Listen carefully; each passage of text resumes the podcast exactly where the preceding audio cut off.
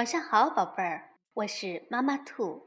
今天我要给你们讲的故事是获得了国际安徒生奖大讲述系的《七十五路无轨电车》，由意大利的贾尼罗大里文，西班牙的布兰卡格麦斯图，赵文伟翻译，方卫平主编，由安徽少年儿童出版社出版。宝贝们有没有坐过无轨电车呢？知不知道无轨电车是什么样子呢？好啦，现在跟随妈妈兔去听一听关于这个七十五路无轨电车的故事。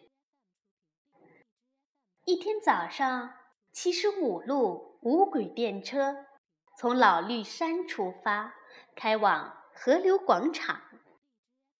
奇怪的是，电车没朝特拉斯台伯的方向走，而是经过贾尼科洛，转向了古奥雷利亚大街。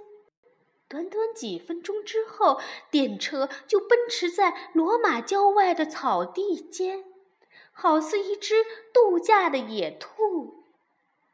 这个时间段，车上几乎都是上班族，他们在读报。没买报纸的人也歪着脑袋，用眼睛瞟着邻座的报纸。有位先生翻页时抬头看了一眼窗外，他立刻大吼叫：“售票员，出了什么事儿？这是背叛！背叛！”其他乘客也抬起头，放下报纸，异口同声的抗议起来。这是去奇维塔维基亚的路。司机在干什么？他疯了，把他抓起来！什么服务态度啊？这时，一个律师喊道：“现在差十分钟到九点，九点整，我必须到法院。万一我的官司打输了，我就去告你们公司。”售票员和司机试图压制乘客们的攻击，声称他们对此一无所知，是无轨电车不听指挥自己改变方向的。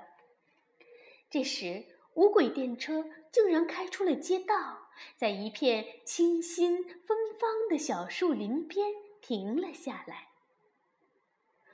哦，你们看，仙客来，多美的花儿啊！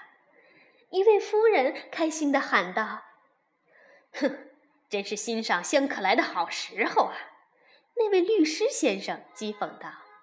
“无所谓了。”那位夫人继续说：“今天肯定是迟到了，到公司也会挨一顿批的。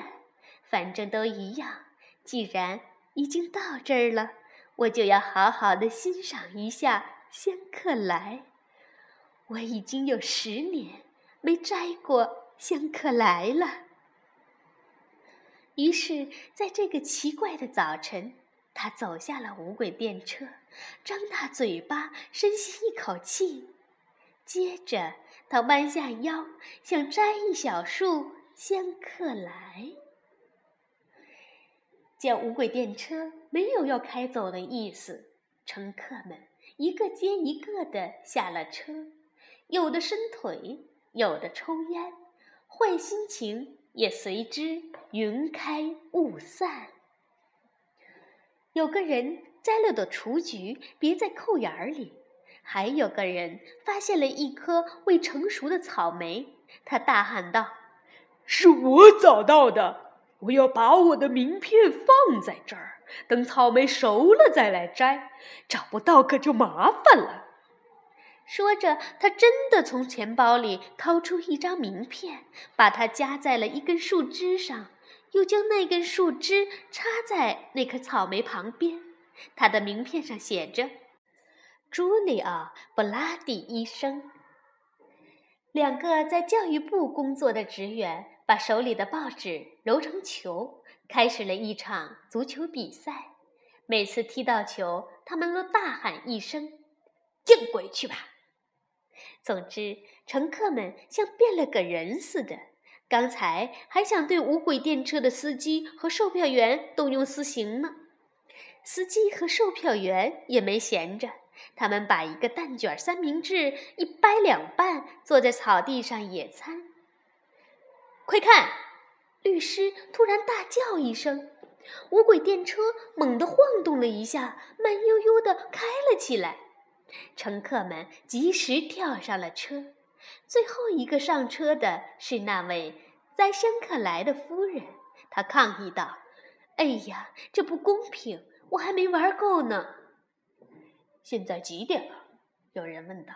“哎，谁知道？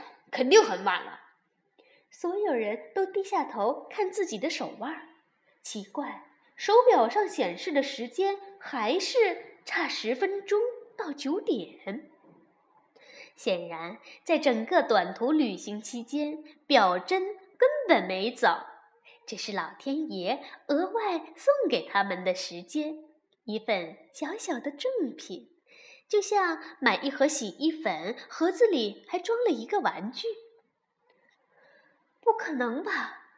当无轨电车回到它的路线上，沿着丹多罗街疾驰时，摘仙客来的夫人惊叫道：“所有的人都很惊讶。”然而，报纸就在他们眼前，报头上清清楚楚地写着日期：三月二十一日，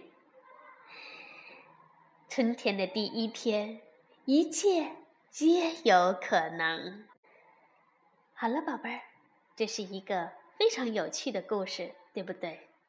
春天呐，是万象更新的日子，一切的可能是要人去寻找，需要人来创造的。好了，现在和妈妈兔说晚安吧，晚安，宝贝儿。